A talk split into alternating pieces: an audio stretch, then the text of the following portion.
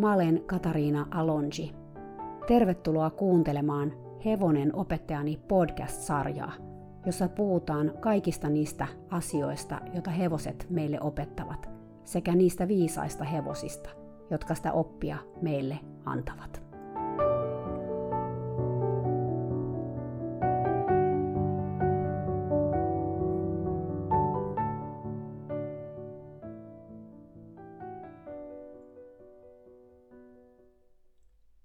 Moikka moi taas! Tervetuloa kuuntelemaan mun ja Kaktu Kuparisen keskustelun toista osaa, jossa me puhutaan traumoista ja peloista hevosharrastuksessa. Jos et sä ole kuunnellut vielä meidän keskustelun eka osaa, kannattaa sekin käydä kuuntelemassa. Siinä me puhutaan muun muassa luottamuksen rakentamisesta hevosten kanssa.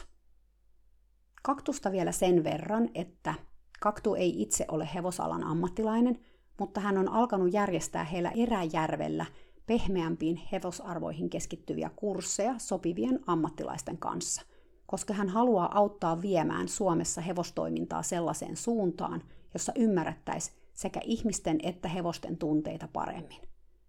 Kaktu on kärsinyt samantyyppisestä suorituskeskeisyydestä ja raivokkuudesta, josta mäkin olen täällä mun podcastissa kertonut omakohtaisesti. Meillä on itse asiassa loppujen lopuksi aika samankaltaiset tunneelämän historiat, mitä hevosiin tulee – mutta vaan vähän eri aikakausina tapahtuneet. Kaktu sanoo, että hänen oman toiminnan kriittinen tarkastelu on ollut hänellä projektina jo pitkään, ja paljon onkin muuttunut vuosien aikana. Vielä isompi projekti on tosin ollut se, että hän kykenisi olemaan kaikesta huolimatta myötätunteinen omaa itseään kohtaan. Pikkuhiljaa alkaa kuulema jo onnistua sekin. Viime vuosina Kaktu on kohdannut ensimmäistä kertaa elämässään sellaisia pelkoja, joita kohti hän ei ole uskaltanut heti mennä. Se on ollut ihan kamalaa hänelle nimenomaan oman identiteetin kannalta. Mutta nyt hänestä tuntuu siltä, että pystyy jo hyväksymään asian. Ja että se kaikki on vain kehittänyt häntä ihmisenä parempaan suuntaan. Mutta tässä nyt lisää tästä aiheesta meidän keskustelun muodossa. Ai niin, vielä sellainen juttu ennen kuin ruvetaan kuuntelemaan podcastia. Eli jos sulle on tosi vaikea kuulla kun joku kertoo esimerkiksi jostain onnettomuudesta tai jostain putoamisesta hevosten kanssa, niin sitten sun ei ehkä kannata kuunnella tätä jaksoa. Etenkin jos sulla on itselläsi jotain traumaa sellaisesta tilanteesta tai sulla on jotain pelkoja, niin sellaisten tarinoiden kuuleminen voi vaikuttaa suhun aika syvästi. Mä halusin vaan tässä alussa sanoa tämmöisen pienen varoituksen sanan, koska sä voit vielä tässä välissä valita, että et sä ehkä kuuntelet tätä tai tämä jakso ei ole sua varten. Koska Kaktu tosiaan tässä jaksossa kertoo yhdestä tapauksesta, jossa hän putosi ja josta hänelle jäi traumoja. Ja hän jonkun verran avaa, mitä siinä tilanteessa tapahtui. Ei nyt mitenkään superyksityiskohtaisesti, mutta kuitenkin tarpeeksi. Eli tämmöinen pieni kuuntelijavaroitus tähän alkuun. Nyt siirrytään siihen meidän keskusteluun. Lähdetään puhua traumasta. Joo. Mitäs me siitä puhuttais? No ainakin mä itse olen huomannut sen, että kun mulla on ollut jotain traumaattisia kokemuksia, mm. just niin kuin esimerkiksi uh, Repen kanssa semmoinen aika paha tippuminen. Mä en tiedä, siis jotenkin tuntuu, että ihmiset vähätteli sitä, tai mm. monet vähätteli sitä, mutta sitten monet oli myös tosi järkyttyneitä, kun tilanne oli se, että Mm. Et hevonen pukitti mut alas ja mä jäin sinne jalkoihin ja sitten se pyöri mun päällä ja niin kuin potki mua kohti. Joo, mä näin sen videon. Niin. Tiedän, mistä puhut. Joo. Mm. Ja kun se on levinnyt siis ympäri maailman se video, ja sitä käytetään ihan niin kuin ilman mun lupaa kaikkialla, siis ilman mitään kontekstia, että, että sit ihmiset vaan nauraskelee sille. Okei. Okay. Ja, Naureskelee? Joo. M- mikä siinä naurattaa? En mä tiedä. Varmaan, no, no mitä ihmiset nyt naureskelee usein, tai ikävän usein hevosten kipukäytökselle ja Tiedätkö mitä? Mun on pakko tähän sanoa. Tuo on myös mielenkiintoista, kun mä oon tämmönen vanha täti, niin mä, kun mä oon tota Instagramia nyt tässä yrittänyt niin kuin ymmärtää, niin sitä mä en kyllä ymmärrä, että miksi siellä on niin paljon kaikkia tämmöisiä videoita, missä hevoset pukittaa ja heittelee ihmisiä alas. Että se on jotain ihan jäätävää. Et, et mä en niinku yhtään ihmettele, jos ihmisillä on niinku ratsastuspelkoa. Jos Niin. ne kattelee sieltä näitä videoita päivät pitkät, kun mä välillä niinku on klikkaillut niitä auki ja ihan silleen mielenkiinnosta katsonut, niinku, että okei, että tää on niinku mielenkiintoinen, että hevonen saa ihan hirveät jotkut kilarit.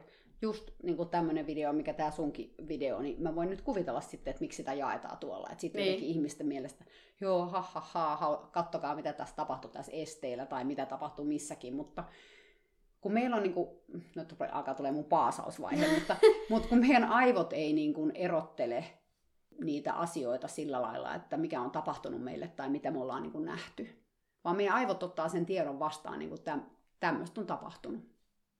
Eli kun sä katsot niitä videoita, niin kuin useita, putkeen eri videoita ja näin, niin sun aivot koko ajan rekisteröi sitä niin kuin tapahtuneena, että tällaista tapahtuu. Eli se lisää niin kuin koko ajan sitä sun hermoston kuormaa. Niin. Niin ei se ole ihme, että sitten tulee niin kuin jotain esimerkiksi estepelkoa tai jotain, kun sä oot nähnyt hirveästi videoita, missä ihmiset putoilee. Niin. Että niitä ei niin kuin kannattaisi katsoa silleen no lähtökohtaisesti. Mutta, no joo, mutta jatka tästä näin. Se oli traumaattinen kokemus. Siis se, että se, se tapahtui, mutta sitten kun se oli sulla videolla ja sä pystyit vielä katsomaan Niin, sen. koska sitten mä pystyn oikeasti katsoa siitä, että nyt sen kavio kävi niinku viiden sentin päässä mun päästä ja erittäin kovalla voimakkuudella, että mitä olisi Mm. tapahtunut, jos olisi ollut Mm. muutaman sentin niin kuin lähempänä mun päätä tai Aivan. osunut. Että se oli jotenkin kyllä tosi järkyttävää itselle, mutta sitten se, että, että ihmiset tuli mulle sanomaan, että no miten sä nyt tommosen jälkeen pelkäät, että oisit nyt vaan mennyt sinne takas selkään ja Hmm. pistät sen hevosen nyt vaan ammattilaiselle ratsutukseen, että Aivan. Niinku, et se oli ehkä se, mikä siinä oli tosi ahdistavaa, että et sit ihmiset vähätteli sitä ja sitten mulle tuli itselle semmoinen olo, kun mä en ole koskaan pelännyt niinku hevosia, niin semmoinen, että, että kun sanotaan, että et sä nyt voi 25 vuoden jälkeen alkaa pelkäämään yhden tippumisen takia, että sähän oot tippunut vaikka kuinka monta kertaa aiemmin, niin mä olinkin. Mä olin tippunut niin Mm. monta kertaa, että mä en edes pysty laskemaan. Mm, mutta tää oli erilainen tää Niin. tippuminen. Ja tää oli, jostain mä en tiedä siis kaikkia syitä, miksi se oli erilainen. Mä oon miettinyt, että, että se oli sen takia erilainen, että mä näin sen, no mä näin sen videolta, mutta mä oon nähnyt niin kymmenet muutkin mun tippumiset videolta. Mm. Mutta joku tässä järkytti sua. Ja se tapa, ylipäätään se tapahtuma, ehkä se, että se oli niin yllättävä. Niin. Ja menikö sulla yöunet? No ei. me mentiin, Mm. mentiin sit saunaa sen jälkeen. Ja Joo. mä muistan, että mä olin kyllä siis tosi järkyttynyt tai semmonen, niin kuin, mä luulen, että mä olin varmaan shokissa aika monta päivää. Joo. Ja- Onko sulla mitään tärinää? Niin kuin kehoon? Uh, joo, tai- mulla oli silleen, että sen jälkeen, siis kuukausiakin sen jälkeen, jos mä puhuin tai kirjoitin repestä vaikka someen, niin Mm. mulla oli hirveät tärinät, kun mä Joo, kirjoitin siitä. Ja että sun keho niin purki Joo, sitä. mutta mä silti kirjoitin, että mä en Joo. yrittänyt niin kuin mitenkään välttää sitä aihetta. Joo, se oli ihan hyvä. Joo. Ja toivottavasti annoit itse täristä myös. Joo, en mä mitenkään sitä yrittänyt estää, että jostain Mm. mä silloin luin. Ja mä otin itse asiassa silloin suhun yhteyttä, Mm, Joo, mä muistan. niin, koska silloin mulle suositeltiin, että, että sä oot hyvä purkamaan tällaisia juttuja. Sitten mä ajattelinkin, koska me oltiin jo silloin tavattu ja mä olin kuunnellut sun podcastia, niin mä ajattelin, että joo, että sä varmaan niin kuin ymmärrät näitä juttuja ja, ja sitten koin, että, että sulle mä voin puhua, koska sä et ole myöskään semmonen, niin kuin, mä en tiedä miten mä nyt muotoilisin, että et sä oot ehkä ihmisenä riittävästi samantyyppinen kuin minä, Mhm. mm-hmm. että et kun säkin oot semmonen niin kuin, rohkea Mm. ja että mä halusin mieluummin puhua mun pelosta jollekin semmoselle, joka mm. niinku, Mm. on samantyyppinen ihmisenä. Et koska mun mielestä se oli jotenkin tosi noloa pelätä, koska mä en ole koskaan kokenut olevani arka. Ja mua on pidetty tosi rohkeana. Ja, niinku, mm. Mm, no hei, jos sä oot hypännyt ilman satulaa metri Niin. 30 testeitä, niin niin, si- mua- siitä saa semmoisen kuvan, että sä oot ehkä jonkun verran rohkea. Niin, ja sitten kun mä oon ollut just semmonen, että, että mä oon mennyt kaikenlaisten hevosten selkään ja, Mm. ja mua on just kaverit aina, aina käyttänyt sit semmosena, että no, mulla on tämmönen pukitteleva poni, että voitko tulla nyt kesyttämään sitä ja Niin, aivan. vähän silleen, että mä en ole yleensä sit kieltäytynyt mistään. Mm. Mutta nykyään mulla on taas sit semmonen vähän niin kuin pieni kynnys mennä sit ratsastaa vieraita hevosia, jossa mä tiedän, että se on oikeasti asiallinen hevonen tai niin kuin, että sillä on kaikki hyvin, että ei ole mitään kipuja tai epäsopivia varusteita. Joo, ja tämä Repen tapaus niin varmasti niin kuin järkytti sun minäkuvaas. Todellakin, todellakin. Se, et musta tuntuu, että mä, mä en ollut enää niin kuin sama ihminen sen jälkeen. Niin, koska se oli ehkä ajatellut, että sä oot jollain tasolla, sä oot niin kuin se, sitä ei tapahdu sinulle. Niin, Sitä, että sua rupeaa pelottaa Joo. tai että tulee tommonen, mutta kukaan, kukaan ei ole sen yläpuolella, Niin. koska siis se voi käydä ihan kelle tahansa. Mm. Ja mä ajattelin, että mulle ei ikinä voisi tulla sellaista, että mä uskaltais mennä hevosen selkään tippumisen jälkeen. Että mä oon ollut aina just semmonen, niin kuin, että mulle on opetettu, että sinne on mentävä vaikka pääkainalossa ja mä oon aina mennytkin, että, että on mennyt, vaikka on ollut joku pahempikin tippuminen joskus, Mm. niin on mennyt takas selkään ja vaikka väkisin. Ja Mm. varmasti olisin myös pakottanut muita ihmisiä menemään takas selkään, jos mulla ei olisi käynyt tätä. Et mä oon itse kyllä aika paljon oppinut myös siis ihmisten pelosta. Joo. Ja musta on tullut paljon uh, semmoinen pehmeämpi ja ymmärtäväisempi ihmisenä tämän jälkeen. Mm. Et mä oon sitä mieltä, että se oli kuitenkin hyvä juttu, vaikka se oli aika niinku kamalaa. Se oli kauhea juttu, Niin. mutta se oli, se oli hyvä juttu, sä opit sen kautta jotain, Joo. koska toi hevosmaailman neuvo, että aina pitää mennä suoraan takaisin sinne selkään, kun on pudonnut, niin se on kyllä aivan vihoviimeinen. Joo, Ja etenkin sen takia se on vihoviimeinen, kun sä itsekin sanoit, että sä olit vähän niin kuin shokissa, niin kun siinä voi tämmöisessä tilanteessa, niin sun hermosto voi reagoida niin, että sä oot itse asiassa niin kuin lamaantunut. Mm, ja mulla Eli- on itse asiassa ollutkin semmoinen tilanne, toinen tippuminen, jossa mä oon mennyt takas selkään ja mä oon ollut lamaantunut. Okei, no miten siinä kävi? Pystyit sä ratsastamaan? Joo, äh, mä tipuin silloin aitaa päin mun kaverin hevoselta naama edellä, semmoista metalliaitaa päin ja mulla tuli reikä tänne tota, suun sisäpuolelle. Se oli siis aika isokin reikä, että se jouduttiin sitten tikkaamaan. Okei, mutta sä menit takaisin Joo, selkään. mä menin takas selkään. Mä kokeilin vaan siinä maassa, kun mä meinasin pyörtyä, kun se vuosi aika paljon verta, mm. niin mä Mhm. kokeilin kielellä sitä, sitä haavaa ja Joo. totesin, että no mulla on nyt aika iso reikä suussa. Ja sitten mä sanoin, että mä hetken keräilen itteeni ja sitten mä menen selkään. No sitten mä menin. Mä ajattelin, että mä en voi olla menemättä, kun se oli nuori hevonen. Ja Mm. tota, se mun kaveri ei uskaltanut ratsastaa silitä ja siksi se oli pyytänyt mut ratsastaa. Mä ajattelin, että mä en voi tehdä sitä, että mä en mene selkään. Mm. Että mä oon velvollinen nyt menemään sinne. Okei. Ja no sit mä menin ja tota, ratsastin siinä ehkä joku, en mä itse asiassa edes muista, mutta varmaan muutaman kierroksen ravailin siinä. Joo. Ja sitten lopetin ja sitten mä ajoin kotiin. Se oli joku ehkä 40, 40 minuutin matka sieltä tallilta kotiin. Ja mua ei sattunut ollenkaan. Sitten mä menin kotiin ja mun silloiselle miesystävälle sanoin, että hei, että nyt mulla kävi vähän huonosti. Että katoksa mun suuhun, että mitä siellä on, koska mä en ollut kattonut itse sinne. Mä en uskaltanut. Okei. Mä ajattelin, että ei kannata katsoa. No sit se oli ihan silleen, että herra jumala, nyt pitää lähteä päivystykseen. Joo. Ja saman tien kun se otti mut hallintaan siitä ja rupes huolehtiin musta, niin mua rupes sattuu.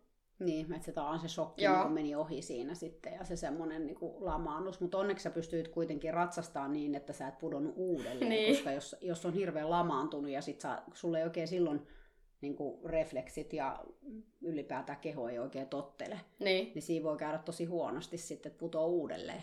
joo, varmasti. Ja mä en oo kauhean usein kokenut semmoisia lamaantumisia, niin se on ollut mulle uusi juttu, että mä en niinku tunnistanut sitä. Niin, että mikä, mitä tässä niinku tapahtuu, Niin. että sä oot vähän semmoisessa niinku jännässä tilassa. Se on aika epämiellyttävä tila. Joo.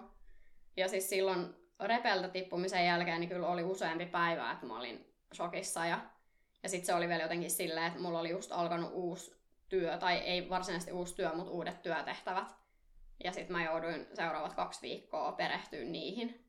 Ja Mm. se oli tosi vaikea tilanne, koska mä, mä, mä olisin siis tarvinnut semmoista niin oikeasti hermolomaa.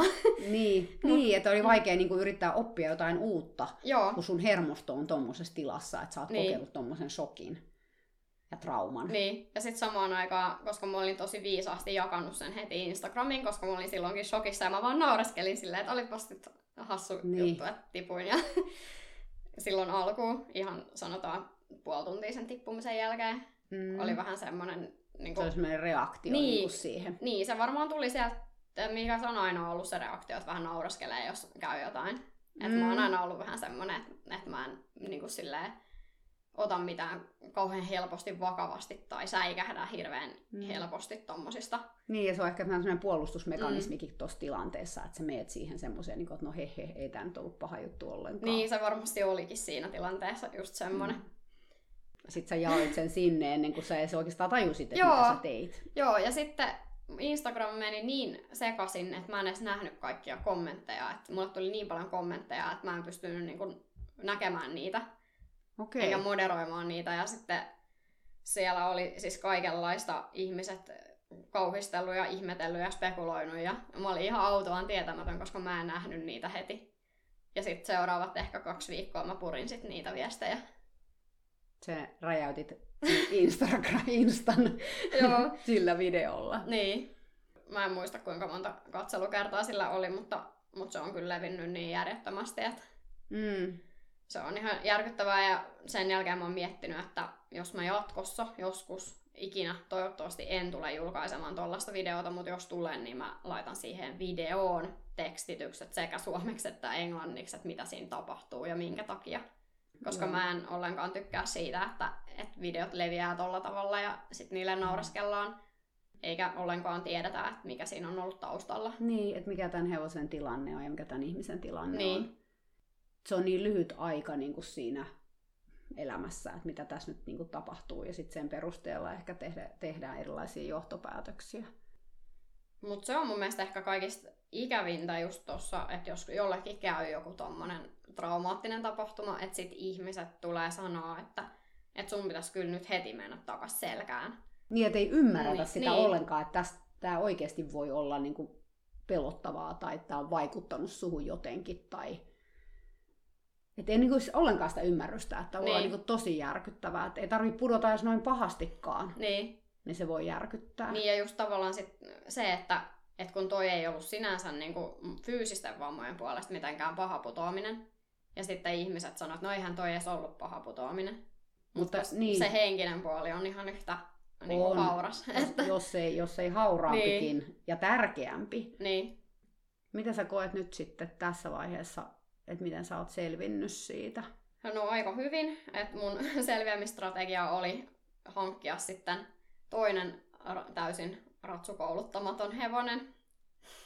No, sen kanssa ei ole sit ollut todellakaan helppoa, mutta se ei ole kyllä niinku ratsastaessa tehnyt mitään semmosia juttuja, että Mm. mä olisin sieltä lentänyt paitsi kerran, kun se vahingossa kompuroi Mm. metsässä. Ja silloin sitten huomasin, että, että no se ei ruvennut potkimaan mua. Se oli siis Mm. ensimmäinen tippuminen täältä Dinolta koskaan. Siltä ei ole Mm. kukaan koskaan tippunut. Ja mä vähän jännitin sitä, että me puhuttiin niissä, kun mä kävin sun puhelinvalmennuksissa, niin niissäkin siitä, kun mua jännitti, että mitä tapahtuu, kun mä tipun siltä ensimmäisen kerran. Mm. Niin sit kun mä tipuin siltä ja mä tipuin sen jalkoihin ja se vaan kiltisti astui mun yli jokaisella jalalla. Ja se oli vielä maastossa ja se pääsi karkuun. Ja siis just semmonen tippuminen, mitä ikinä kukaan ei halua. Ensimmäistä tippumista jonkun hevosen kanssa just tähän tyyliin, että se on maastossa Niin, ja okei. se pääsee irti. Mutta se päättyi hyvin, niin siitä tuli sit niinku lisää sitä. Niin, se, kor- Luottamusta. se korjasi vähän niin kuin sitä traumaa. Joo, Että se päättyi niin kuin eri lailla kuin se toinen. Joo, ja sitten oli kans yksi semmonen tapahtuma, että Dino lähti jotenkin, säikähti ja lähti loikkimaan just siinä samassa kohdassa, missä mä olin tippunut silloin repeltä. Ja se loikkiminen päättyi siihen samaan pisteeseen suunnilleen, missä mä silloin tipuin. Mm. Mutta sitten mä hallitsin sen tilanteen, että se ei ollut mikään niinku, paha tilanne, vaan pari pientä loikkaa. Ja sä taas sait onnistumisen kokemuksen Joo. niin kuin samanlaisessa tilanteessa, mikä siitä vähän korjasi Joo. sitä. Mikä muu sua luulet, että mitä sua niin kuin auttoi siinä ihan silloin, niin kun se oli tapahtunut se repe juttu? Tai mitä sä niin ajattelet nyt jälkeenpäin, että mikä olisi viisasta, että mikä, mitä sun olisi pitänyt tehdä tai mikä sua auttoi, mitä sä teit, mikä oli ehkä hyvä asia? No mä auttoi se, että mä vaan olin sen hevosen kanssa. Että mä en yrittänyt mitään. Mä päätin, että mä vaan oon, oon ja annan ajan kulua. Joo. Se oli hyvä. Joo. Sitten se auttoi, että, että mä kuitenkin tässä pyöritän tätä tilaa mieheni kanssa, joka tuntee mut tosi hyvin ja huomaa heti, jos mua jännittää. Ja se sanoo sen, että nyt mä huomaan, että sua jännittää. Ja se auttoi, että mulla oli toinen ihminen, joka niin kuin, tunnisti sen mun tunteen. Ja, Joo. ja joka huomasi sen, niin kuin, että mä en voinut peitellä sitä. Niin, aivan. Että se ei ollut mahdollista, koska joka tapauksessa hän tiesi, mitä mä ajattelen ja mitä mä tunnen, Mm, niin, niin niin. se oli mahdotonta peitellä. Että mä olisin ehkä jossain muussa ympäristössä ruvennut peittelemään sitä. Niin aivan. Ja, ja se on tosi tärkeä tämä säätelevä toinen, että siinä on semmoinen niin turvallinen henkilö. Että tuommoisen trauman jälkeen niin tosi tärkeää on se, että palautetaan semmoinen turvallisuuden tunne. mm. mikä sä sitten niinku just kun sä sanoit, että että sä et lähtenyt niinku tekemään repen kanssa mitään, mm. vaan sä vaan vietit sen kanssa aikaa, niin sä Joo. annoit jotenkin niinku sen hermoston vähän intuitiivisesti varmaan annoit sen hermoston vähän niinku rauhoittua siitä, Joo. mitä on tapahtunut. Ja sitten taas Dinon kanssa mä en lähtenyt tekemään mitään, enkä vieläkään itse asiassa, no nythän mä en ole ratsastanut sillä taas sitten muista syistä muutaman kuukauden muuta kuin nyt pari kertaa, just aloitettiin uudestaan. Mutta äh, siis se, että mä en ole mennyt yksin ratsastamaan, että et mä oon ottanut semmoisten hevosten kanssa, joiden kanssa on siltä tuntunut, niin ottanut mm. sitten siihen jonkun toisen mukaan. Joo. Se, että mä tiedän, että mulla on joku, joka voi auttaa mua, jos Joo. sattuu jotain, niin se auttaa. Ja sitten mä rupean itse jännittää, että et jos mä olisin yksin, niin sitten mä alkaisin varmaan pienemmällä kynnyksellä jännittää, ja sitten mm. se tarttuisi siihen hevoseen. Niinpä, kun siihen toisen ihmisen kanssa sä voit aina ruveta juttelemaan ja niin. käymään sitä keskustelua ja sellaista, niin se auttaa tosi paljon sit meitä just se, että on joku siinä semmoinen turvallinen henkilö. Joo. Ja sitten se auttoi tosi paljon, mitä sitten sun kanssa puhuttiin, kun mä kävin sun mm. puhelinvalmennuksissa, että puhu kaikki asiat ääneen. Mä olin mm. kyllä aikaisemminkin puhunut tosi paljon asioita ääneen hevosille, mutta sitten mä mm. rupesin puhua oikeasti kaikki. Ihan mm. kaikki. niin se auttoi kyllä myös siinä ratsastuksessa. Joo. Ja se hengittäminen. Että mä huomasin sitten, kävin myös ratsastustunneilla ja huomasin, että mä en osannut hengittää mm. tai muistanut niin se auttoi. Että Joo. nykyään mä hengitän. Joo, hengittäminen on aika tärkeä osa tätä ratsastusta, mutta se on se ensimmäinen, joka, tai se on tosi vaikea pala. Joo. Se on, ja se on ensimmäinen, joka lähtee pois, sit, jos se vähäkään jännittää tai on minkäännäköistä semmoista niin pientä jännitystä, niin se hengitys katoaa jonnekin. Joo. Jos sitä on edes ollutkaan. Niin. On tosi vaikea hengittää ratsastaessa, se on Joo. tosi vaikea asia. No mut hyvä. Sä sait aika paljon tuotua itseäsi niin semmoiseen jos ajattelet niin kuin nyt, jos ajattelet sitä, että minkälaista se oli niin kuin se repe sen jälkeen, mitä tapahtui, niin jos sä annat sille jonkun numero ykkösestä kymppiin, että kuinka paljon sä jännitit ratsastustilannetta heti sen jälkeen, niin minkä numeron sä antaisit? No silleen toi suoraan vähän vaikea vastata, koska sit mä en jännittänyt esimerkiksi Saprinan kanssa. Niin totta. Et mä en Et jännittänyt se... yleisesti ratsastusta. Enkä mä myöskään sit sinänsä jännittänyt niin paljon Dinon kanssa, kun mm. mä menin koeratsastaa sitä ja sillä ei ollut mm. koskaan ratsastettu. Et se oli tilannekohtaista. Joo, se oli tilannekohtaista. Mutta sitten mä huomasin, että silloin kun mä ratsastin Dinolla ensimmäisiä kertoja täällä kotona, niin mä huomasin, että mä jännitin jossain tilanteessa, että nyt varmaan käy samalla lailla kuin Repen kanssa, mm. vaikka se oli eri hevonen. Niin, että siellä oli joku semmoinen tekijä, joka muistutti ehkä sua siitä tapahtumasta, tai siinä oli joku semmoinen, joka niinku laukasi sen sitten niinku tietyissä tilanteissa. Joo. Mutta ei oikeastaan mitään semmoista, että mua olisi yleisesti ottaen jännittänyt ratsastus. Että mua jännitti vaan niinku sen tietyn hevosen kanssa, mutta kyllä se on jättänyt jälkensä silleen yleisesti ratsastukseen, että kyllä mä niinku nykyään enemmän mietin niitä riskejä ja käytän mm. turvaliiviä. Ja suunnittelen paremman kypärän hankkimista ja Mm. Ja siis, että kyllä se on vaikuttanut silleen, että mä oon tiedostavampi mun turvallisuuden suhteen. Niin, mikä on ihan järkevää. Niin. Niin, koska tässä harrastuksessa voi sattua asioita, niin on hyvä minimoida. Mm. Ja sitten mä ehkä kysyn nykyään myös muilta ihmisiltä, jos mä pyydän jotain vieraita ihmisiä joskus ratsastaa mun hevosilla. Niin mä kysyn niiltä eri tavalla, että onko niillä jotain pelkoja tai Joo. jännittääkö niitä jotkut, jotkut asiat. Mm. Että se on siirtynyt mulla myös silleen, että mä ajattelen enemmän muiden tunteita ja kokemuksia. Mm, niin, koska sä nyt tiedät, että minkälaista se voi olla. Niin. Ja miten, miten paljon se voi lamauttaa ja miten se myös vaikuttaa siihen hevoseen, kun sulla on semmoinen tunnetila. Niin. Sitten sulla on lastauksessa käynyt kanssa juttuja. Joo. Useampi lastauksessa ja sitten myös kuljetuksessa. Et kuljetuksessa on hevonen kaatunut ja lastauksessa repe tuli kaksi kertaa takapuomin alta ja toisella kerralla sitten niin pahasti jäi sinne jumiin, että jouduttiin sitten lopettaa. Ja sitten on myös ollut vähän sellaisia ikäviä tilanteita, että jos on joskus joutunut lastaamaan hevosta silleen pakolla, että on ollut pakko päästä paikkaan X ja, ja sitten hevonen ei ole mennyt koppiin, niin sitten niistä on jäänyt itselle semmoinen tosi ikävä kokemus, että ei enää haluaisi pakottaa, että haluaisi niin opettaa hevosen siihen, että se lastautuisi ja kulkisi nätisti, mutta sitten se tuntuu pelottavalta se kuljettaminen nykyään näistä, niin, näistä syistä. Tullut, niin, näistä syistä sitten. Et tuntuu, että ei haluaisi niinku laskea sitä lastaushommaa kenenkään muunkaan käsiin, mutta sitten taas toisaalta vähän semmoinen olo, että, että onko mä itse koskaan kykenevä lastaamaan hevosta, koska mua jännittää se niin paljon. Mutta nyt mä oon sitten saanut siitäkin hyviä kokemuksia jo. Nyt esimerkiksi Dinon kanssa ollaan jouduttu käymään neljä kertaa vuoden sisällä klinikalla, niin sitä kautta mä oon saanut niitä hyviä kokemuksia, että se on lastautunut tosi nätisti ja vaikka sitä on jännittänyt, niin se on silti. Niin, ja vaikka sua on jännittänyt. Niin, niin aivan. Joo. Millä lailla sä, jos sä ajattelet, niin kuin, millä lailla se on erilainen se trauma siitä lastauksesta kuin siitä repeen putoamisjutusta? Onko se erilainen sun kehossa tai osaako sä ajatella, että se on erilainen vai mm. onko se samanlainen? No ehkä se lastaustrauma ei niin kuin mitenkään kohdistu mun identiteettiin, että se ei ole aiheuttanut mulle sellaista identiteettikriisiä. Joo. Että mulla on ollut tietynlainen identiteetti ratsastajana ja se meni niinku mm, niin täysin on, romuksi. Niin, se on tavallaan niinku sallitumpaa tässä lastaustilanteessa Joo. sulle itsellesi, niinku miten sä ajattelet sitä. Joo, on.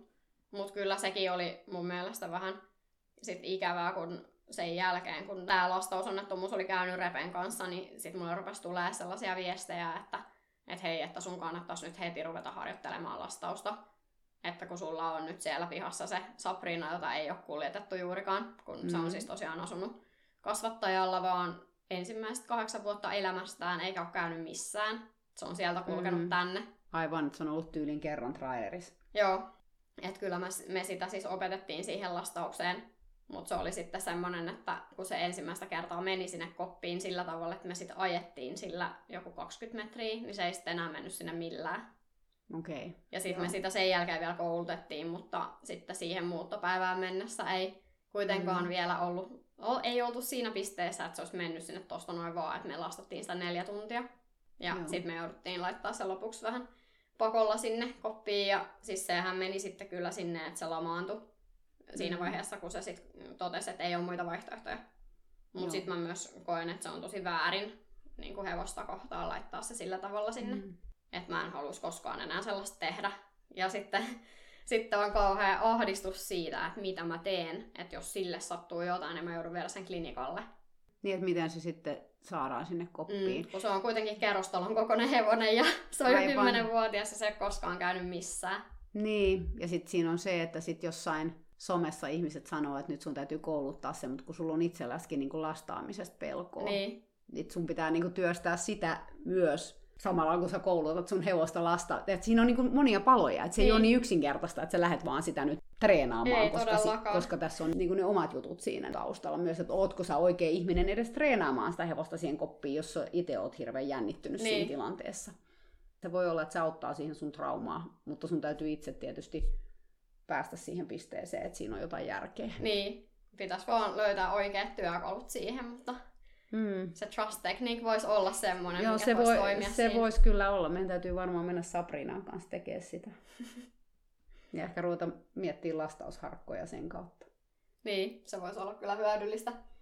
Mä luulen, että se on kyllä semmoinen asia, että mä voin pystyä pääsee siitäkin mm. traumasta irti. Että se ei ole kyllä varmasti mikään ylitse pääsemätön juttu. Ja me ollaan itse asiassa ruvettu jo miettimään, että voisi ehkä ostaa oman kopin että niin. voisi sitten harjoitella, koska ei niin. viittisi harjoitella vieraiden kopin kanssa, kun sitten se, sitä ei pysty tekemään niin usein. Ja... Niin, ja sitten sekin stressaa, että sulla on vieraa koppi tuossa ja jos jotain sattuu. Niin. Niin, niin kyllähän se tietysti on sitten, että kun se oma koppi on siinä, niin se mikä tuossa trust-tekniikassa voisi olla hyvä niin kuin sen kannalta on se, että kun se myös auttaa siihen sun omaan mieleen. Niin, sitä mä just mietin, että... Et kun se ei ole vaan se hevosen mieli, vaan se on se sun mieli myös, joka myös tarvii siis sitä trust-tekniikkiä siihen, niin. siinä lastaustilanteessa, niin se voi helpottaa. Niinpä. Se, että jos mä rupean vaan vaikka positiivisella vahvisteella mm. kouluttaa hevosta, niin sitten mun täytyy kuitenkin itse olla siinä tosi johdonmukainen ja tosi cool, rauhallinen. Cool. Niin, mm. niin, niin se ei välttämättä onnistu tai se ei onnistu pitkään aikaa. Mm, niin aivan. Et sitä pitäisi jotenkin päästä työstää silleen niin kuin rauhassa ja mm. omaan tahtiin. Ja oma mielentila sellaisessa niin kuin rauhallinen mielentila. Joo, tämä trauma on kyllä semmoinen asia, että siitä puhutaan kyllä ihan liian vähän niin kuin hevosmaailmassa. Mm. Koska hevosten kanssa sattuu ja tapahtuu. Niin, ja kyllä varmasti tosi monilla on traumoja, mutta ne ei vaan uskalla puhua niistä, koska se Niin. ilmapiiri on mitä on. Niin, ja sitten voi olla sellaisia, että ei oikein itse ymmärräkään, että on, on joku trauma. Niin, Että, se, että on sellaisia asioita, jotka vaikuttaa siellä taustalla, eikä osaa ehkä edes yhdistää niitä vähän semmoisia, mitkä on tapahtunut. Et periaatteessa kaikki, mitä meille tapahtuu, niin tulee meidän kehoon, jää meidän kehoon muistiin. Eli mm. meidän keho muistaa kaiken.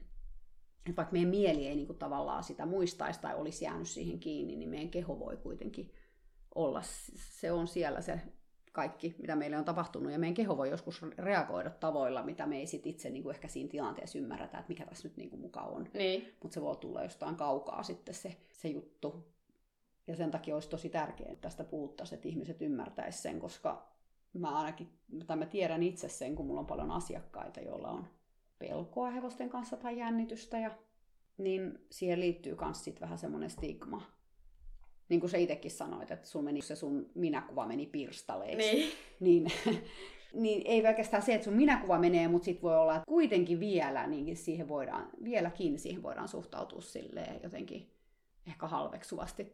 Varsinkin niin kuin just tuossa sanoi se kommentti semmoinen, että kun sä oot 25 vuotta ratsastanut, niin ei sua voi niin kuin pelottaa. Tai että kun sä oot pudonnut niin monta kertaa, niin ettei se ole niin kuin mahdollista. niin, Et kun sillä ei ole mitään tekemistä sen kanssa, että oot sä ratsastanut vuoden, vai onko sä ratsastanut 40 vuotta. Niin. niin. Tai jos joku sanoo, että, että miksi tämä kerta nyt sit oli niin erilainen, että kyllä sä oot tippunut samalla tavalla aikaisemminkin. Niin, Niin, niin kun ei sitä pysty silleen selittämään. niin, Ja sitä ei voi tietää, niin kuin mä oon itse miettinyt tota pelkoa, että kun mä oon niin semmonen, että mulle tulee siis hirveän helposti niin kuin taistelurefleksi päälle. Eli Joo. mulle ei tule niin kuin pakoreaktio. mulla on sama. Joo, että se tulee se taistelu.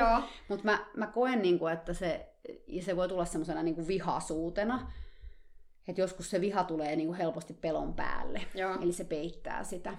Et mä oon miettinyt niinku taaksepäin jotain sellaisia tilanteita, että onkohan mä niinku pelännyt siinä tilanteessa. Että mulla on ehkä ollut siellä se pelko. Ja sitten heti kun se pelko tulee, niin siihen tulee päälle se sellainen aggressio tai semmoinen raivo, joo, joka peittää sen pelon täysin. Se on niin voimakas se raivo. Ja sitten se, se raivo on niinku se, mikä mun kehossa on. joo, mulla on ihan sama. Niin, vaikka siellä on alun perin se Niin. pelko. Että se on ehkä sadasosa sekunnin, siellä on se semmoinen, se pelon tunne tulee sieltä ja sitten se hulahtaa sinne raivon puolelle. Mä, mä koen, että mä en varmaan ensimmäiseen 20 vuoteen ainakaan hevosten kanssa, ehkä 30 melkein, niin tunnistanut sitä pelkoa. Että mä olisin, mä olisin varmaan ollut just se ihminen, joka olisi sanonut, että en mä pelkää koskaan Niin. hevosten kanssa. Mutta mä tiedän, että se ei ole totta. Mm. Sitten mä nyt tiedän, että se ei ole totta, koska nyt mä voin ajatella sellaisia tiettyjä tilanteita, että joo, oon mä siinä pelännyt. Että mä oon pelännyt siinä, mutta heti sinne sen pelon päälle on tullut se raivo. Ja sitten mä en ole enää tunnistanut sitä pelkoa. Joo, se on varmaan aika yleistä. Kyllä, joo mä uskon kyllä. Ja sitten semmoiset ihmiset pärjää tosi hyvin hevosmaailmassa, Joo, koska ne on niitä, jotka ratsastaa just niitä vaikeita tapauksia, niin, niin kuin mä itsekin olen tehnyt. Joo. Ja ne, jotka niinku pärjää, jotka jo alkeiskurssista lähtien on silleen, että no, no tosta tulee ratsastaja, koska sä et tunnista sun omaa pelkoa, mikä on niin. Niin. ihan sairaan vaarallista. niin, Et kyllähän se on parempi tunnistaa se, koska sit sä voit niinku, pelolla on kuitenkin tarkoituksensa ja silloin se tarkoitus ta- pitää meidät turvassa. niin, Et jos et sä tunnista sitä, niin sä voit joutua sellaisiin tilanteisiin, missä ei todellakaan kannattaisi olla. niin. Ja sitten varmaan siihen liittyy myös joku impulsiivisuus tai semmoinen, niin että ne reaktiotkin tulee niin nopeasti, ettei itse voi edes miettiä. Että Mm. mm. mulla ainakin itsellä tulee niin nopeasti, että, että mä en kerkeä miettimään, että onko tämä nyt oikein vai ei. Mä tunnistan ton, mulla ei enää itselläni ole niin kauheasti, että mu- mulla on hidastunut tosi paljon reaktiot. Ja mä, oon pystynyt, ehkä mä pystyn nykyään analysoimaan paremmin, että miltä musta tuntuu. Joo, Tai että, mitä, että mä, mä tunnistan sen niin paljon enemmän etukäteen, mitä tässä niinku tapahtuu. Mutta mä tiedän, mitä sä tarkoitat tuolla, että et sä oot jo siinä tekemässä sitä asiaa ennen kuin sä edes pystyt, niinku, että se reaktio on niinku Mm. niin sieltä jostain selkäytimestä. Joo. Et kun mullakin on ollut just silleen, että, että ratsastuskoulussa mä oon ollut just semmonen, että kun mä olin jossain vaiheessa vähän semmosia isompia hoitajatyttöjä semmoisessa ratsastuskoulussa ja sitten kun siellä ponit heitteli niitä aloittelijoita selästä, niin sitten aina otettiin, että no niin, kaktutuus nyt tänne näin ja Mm. sitten piti siellä olla piiskaamassa niitä poneja. Niin, siis, että se on ollut just sitä, että mitä säkin oot kertonut sun podcastissa, Mm. että että poni lähtee pukkilaukkaan ja Ei muuta raippa kuin vaan raippaa siellä. siellä. Mm. Niin, Mutta toi on, niinku, se on oikeastaan valmennettukin siihen, että ensinnäkin on käytetty hyväksi sitä, että se sun hermosto on sellainen, niin kuin mullakin, niin. ihan sama, on, on näitä samanlaisia kokemuksia. Ja sitten siinä on vielä se, että sit, sit siihen tulee se, se minäkuva myös, että mä oon se tyyppi, joka ei pelkää ja joka vaan pistelee niin menemään nämä niin. täältä niin kuriin. Ja, ja sitten tietenkin sua myös juhlittiin varmaan sankarina, sit kun sä sait ne niin. ponit kuriin, niin sitten kaikki oli ihan silleen, vau, vähäksi toi on hyvä toi kaktu. Niin. Ni, niin se siinä niin lisää vielä sit sitä. Joo. Ja sitten kun sä teet tätä tarpeeksi monta kertaa, niin siitä tulee aika semmoinen toimintamalli, tai että se toimii sulle. Mm. Mä oon itse tehnyt, tai mulla on siis semmoinen sääntö nykyään, että mulla on raippa, kun mä ratsastan Sabrinalla, mutta mä saan lyödä sillä vaan mun jalkaan. Mm. Että se Joo. sitten lähtee siitä äänestä eteenpäin, jos Joo. muuten tulee semmoinen tilanne, että se ei liiku. Niin... Joo, se on jännä kyllä. Ja tietysti hermostollisesti joku toinen sitten taas saattaa olla semmoinen, että se vaan lamaantuu, eikä mene tämmöiseen taistelurefleksiin niin kuin meillä, että mm. meillä niin kuin tulee se taistelureaktio niin kauhean voimakkana siinä, niin, niin sitähän niin kuin ihannoidaan sitten tuossa hevoskulttuurissa, että, että sit jos sulla on semmoinen, joka lamaantuu ja menee vaikka sikiöasentoon, niin semmoinen ihminen saa sitten ihan hirveästi, voi saada pilkkaa. Niin. Ehkä sellaista niin kuin vähättelyä, mutta se on hermostollisesti, sehän on ihan sama asia, että sä et voi valita sitä, että mikä sulla tulee päälle. Et siis meidän mm. hermostohan niin kuin vaan reagoi, eli en mä valitse sitä, että mulla menee se taistelureaktio päälle, se on vaan se mun hermosto on sellainen. Niin. Ei joku muu valitse sitä, että se menee sikiöasentoon, vaan se vaan menee päälle. Niin. Eli tämä on niin kuin tahdosta riippumaton reaktio, niin se on jotenkin nurinkurista sitten, että voidaan niin kuin sanoa jollekin ihmiselle, että sä oot jotenkin nyt huonompi ihminen tai että sä reagoit nyt väärin, kun ei se ole edes itse valinnut sitä niin. reaktioa. Niin. Ihan yhtä lailla kuin sä et valinnut siinä repeen putoamistilanteessa sitä sun shokkia tai sitä, miltä susta tuntui niin kuin sen jälkeen. Se on mikään valinta. Ei. Vaan se on niin kuin vaan asia, joka tapahtuu. Niin. Et se olisi niin kuin mun mielestä tärkeää. Mä toivoisin, että ihmiset ymmärtäis sen. Että meille tulee helposti niin kuin tunteita niistä tunteista. Että tiedätkö sit kun meillä on pelkoa, niin sitten me me tulee häpeä siihen, että miksi mua pelottaa. Sen sijaan, että mä vaan niin koettaisiin silleen, että okei, nyt mulla on tätä pelkoa, ja selvä. Mutta sitten siihen tulee vielä se, että no niin, nyt mulla on tätä pelkoa, ja nyt mä koen oloni riittämättömäksi, tai nyt mulla on häpeääkin, ja nyt mua vähän kiukuttaakin, kun mulla on pelkoa. Että sulla tulee niinku hirveä määrä muita tunteita niinku sen pelon takia. Mm. Niin se on mun mielestä niin kauhean turhaa tai jotenkin surullista, tai toivoisin, että sitä, sitä ei olisi niin paljon hevosmaailmassa. Niin. Ja liittyen myös tämmöiseen niin kuin traumaan. Ja, et joskus kun kuuntelee, tai on nähnyt jonkun, joskus somessakin sellaisia keskusteluja, en tiedä, onko sä nähnyt sellaisia, kun hevosihmiset rupeaa kertoa, mitä kaikkea niiltä on murtunut. Ja mitä kaikki onnettomuuksia niillä on ollut. Silleen leuhkimismielessä. En ole kyllä törmännyt sellaisia. Tämä on ehkä mun semmoinen ikäluokan juttu. Että 70-80-luvulla, tiedätkö, että oikeasti vaikka olisi pääkainalossa, niin sä menit sinne selkään. Niin. Ja sitten mitä enemmän sulla oli pääkainalossa tai mitä että mitä hullumpi sä olit. Et mä oon esimerkiksi nähnyt niinku ihmisiä, no tämä on tapahtunut Jenkeissä, että ihmiset tulee niinku, vaikka jollekin kouluratsastajan valmennusklinikalle, niin jalkakipsissä ja ne ratsastaa Joo, silti. mä oon kanssa nähnyt tämmöistä. Niin, että et jotenkin semmoinen niinku hirveä superhero, että sun pitää olla joku hirveä supersankari, tiedäksä, että vaikka sä poikki joka kohdasta, niin sä silti, silti sä vaan jatkat mä toivoisin, että sellaista ei niinku ihannoitas. Ehkä sitä nyt ei enää ihannoidakaan, koska sä et niinku tunnista tätä ilmiöä niin kauheasti kuin minä. Niin. Että mä tunnistan sitä niinku mun ikäluokassa, Joo. mutta ehkä se juontaa just juurensa sieltä jostain 70-80-luvulta. Että luojan kiitos, jos se on sentään loppunut. niin. Mieluummin sitä turvallisuutta, mutta kyllähän nykyään nyt on parempi, että somenkaan ei voi postata kuvaa ilman, että on kypärä päässä, mikä on ihan hyvä asia. Niin, ja yksi itse mm. asiassa, mitä, mikä on myös mun mielestä vähän ehkä huolestuttavaa, niin niin monesti just sitten, kun lähdetään siihen, että hevosilla ratsastetaan vaikka ilman varusteita tai ilman kuolaimia ja sitten sanotaan, että kun on niin vahva luottamus, niin ei tarvi kypärää tai ei tarvi mitään muita turvavarusteita. Mm. Niin mä itse olen niin sitä mieltä, että se luottamus ei todellakaan ole mikään tae, että mitään ei voi sattua. No ei, hevonenhan voi kompostua ja kaatua. Joo. Et, et sillä ei ole mitään tekemistä luottamuksen kanssa. Niin. Et mä oon sitä mieltä, että, että kun, jos mä tulevaisuudesta, kun meillä on kentällä aidat, niin ratsastan varmasti enemmän ilman varusteita, niin mä kyllä pidän sen turvaliivia kypärän silti päässä ja niin kuin vielä tiedotan tästä asiasta oikein selkeästi, että sellaiset on, jos sattuu olemaan vaikka takin alla. Et mm. Mun mielestä se on tosi häiritsevää, että puhutaan sillä tavalla, että se turvallisuus olisi sivuseikka silloin, jos luottamus on vahva. Mm, eikö se on tärkeä se turvallisuus. Ja nyt mä oon itse siis silloin joskus aikoinaan ratsastanut ilman kypärää paljonkin. Hyvinkin paljon. 80-luvulla ja 90-luvulla vielä se oli semmoinen juttu. Joo. Siihen aikaan mun tulisi mieleenkään. Niin. Ei todellakaan. Mulla on vaan yksi pää. Ja mä tykkään mun päästä. Ja sitten kun jotkut sanoo, että se on henkilökohtainen asia, niin eihän oo. Kuitenkin Niin. kyllä varmaan suurimmalla osalla ihmisistä on perhe ja sukulaiset ja ehkä lapset Kyllä. ja ystävät, jotka varmaan on erittäin kiinnostuneita siitä, että Niin, et onko sulla pää vai ei, kyllä. tai on, toimiiko sun raajat. Kyllä. Et se on kyllä ihan ehdottoman tärkeä asia. Tämä oli siis mun ja Kaktun keskustelun toinen osa.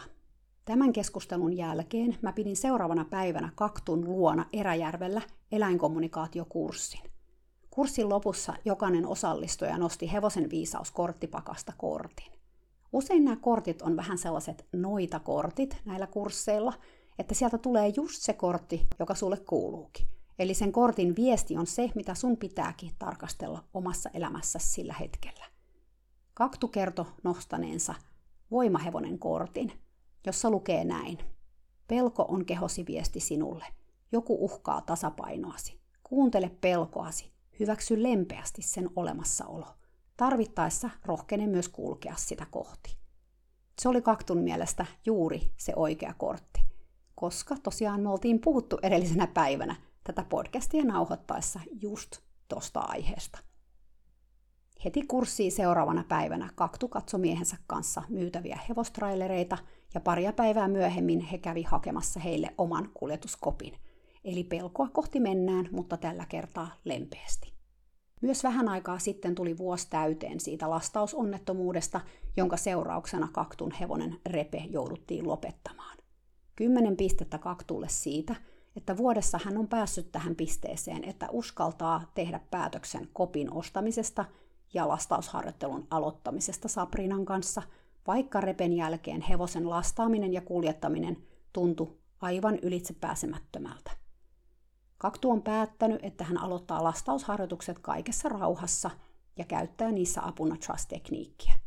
Ja että tekee sitä harjoittelua ihan oikeasti omaan tahtiin, eikä jaa siitä mitään somessa välttämättä, vaan keskittyy itseensä, hevoseen ja siihen trauman käsittelyyn. Ja tarvittaessa pyytää apua sellaiselta ammattilaiselta, jolla on kokemusta traumojen purkamisesta. Kaktu ei halua ottaa mitään paineita siitä, että lastaamisen ja kuljetuksen pitää onnistua, vaan ennemmin antaa itselleen ja Sabrinalle aikaa harjoitella tuota asiaa vaikka vuosia. Kaktu pyysi mua vielä tähän lopuksi sanomaan, että toki aina voi olla sellaisia tilanteita, että kokematon hevonen on pakko saada lastattua esimerkiksi akuutin klinikkareissun takia. Ja silloin voi olla mahdollista, että pakottaminen koppiin on pienempi paha kuin klinikkareissun väliin jättäminen. Mutta hän kokee ainakin itse, että sellainen pakottaminen vaan kasvattaa kaikissa osapuolissa traumoja. Varmasti se vaikuttaa traumatisoivasti hevoseen, mutta monesti myös ihmiseen. Hän itse on ainakin kokenut jo pitkään kaikesta pakottamisesta kovasti syyllisyyttä, vaikka oma tarkoitusperä olisikin ollut hyvä. Lisäksi pakottamisessa on isompi onnettomuusriski. Kaktu on päättänyt, että vaikka kuka tulisi nyt sanomaan, että pitää edetä nopeammin ja tehdä jotain poppakonsteja, että saa hevosen äkkiä sinne koppiin ja matkustamaan, niin hän ei aio lähteä siihen. Hän haluaa hoitaa tämän asian niin, että lisää traumoja ei tule ja entiset traumat saadaan korjattua. Onnettomuuksia ei voi ikinä täysin välttää, mutta ainakin riskejä voi pienentää sitä kautta, että luodaan jokaiselle osapuolelle turvallinen ja luottavainen olo. Eikä se synny hetkessä, vaan tarvitaan paljon hyviä kokemuksia vanhojen huonojen kokemuksien tilalle. Ja varmasti ne huonot kokemukset säilyy aina jollain tasolla muistissa, mutta pikkuhiljaa niiden kanssa voi oppia elämään. Ja Kaktu sanookin, ettei vaihtaisi niitä ikäviä kokemuksia mihinkään, koska kuten hän tuossa meidän keskustelussakin sanoi, hän kokee, että niiden ansiosta hän on nykyään sekä hevosia että muita ihmisiä kohtaan huomattavasti lempeämpi ja ymmärtäväisempi kuin aiemmin. Niinpä, kaikki meidän kokemukset, ne ikävätkin, opettaa meille aina jotain. Usein sitten jälkikäteen viimeistään. Elämä on kyllä yhtä oppimisen helminauhaa. Aina kun sä luulet, että helminauha on valmis, sä löydätkin taas uuden helmen, minkä ripustaa osaksi sitä nauhaa. Tällainen oli mun ja Kaktun keskustelun toinen osa. Toivottavasti se herätti sussa ajatuksia. Ensi viikolla sitten alkaa Leon tarina, joka jatkuu koko tämän kauden. Toki väliin tulee varmaan myös muitakin tarinoita ja haastatteluja. Ihan viimeiseksi ajatukseksi tässä tämän kerran jaksossa mä peräänkuuluttasin tätä kaktunkin mainitsemaa myötätuntoa. Ja etenkin sitä itsemyötätuntoa. Mitä jos sen lisäksi, että me oltaisiin myötätuntoisia muita kohtaan, me osattaisiin myös olla myötätuntoisia meitä itseämme kohtaan. Musta tuntuu, että se on aika usein se vaikein asia tehdä. Meillä on itseämme varten yleensä aika korkea rima tai kauheat odotukset. Ja sitten kun jotain käy, meille tulee vaikka joku epäonnistuminen, tai me koetaan, että me ollaan epäonnistuttu, koska sekin on joskus aika suhteellista. Me syytellään itseämme paljon enemmän kuin mitä me tehtäisiin, jos vaikka sama olisi tapahtunut kaverille. Tämä voisikin olla vaikka tulevan viikon teema meille kaikille, että oltaisiin vähän vähemmän vaativia meitä itseämme kohtaan. Tai voitaisiko me jopa olla lempeitä ja ymmärtäväisiä? Mitä sä luulet? Tarvit sä lisää itsemyötätuntoa sun elämääsi? Jos sä tarvit, haasta itses tällä viikolla, vaikka vaan tämän viikon ajan, antamaan sitä sulle itsellesi, sitä myötätuntoa, vaikka se tuntuisikin vaikealta. Puhu tällä viikolla itsellesi niin kuin sä puhuisit sun parhaalle kaverille. Ihanaa viikkoa. Moikka!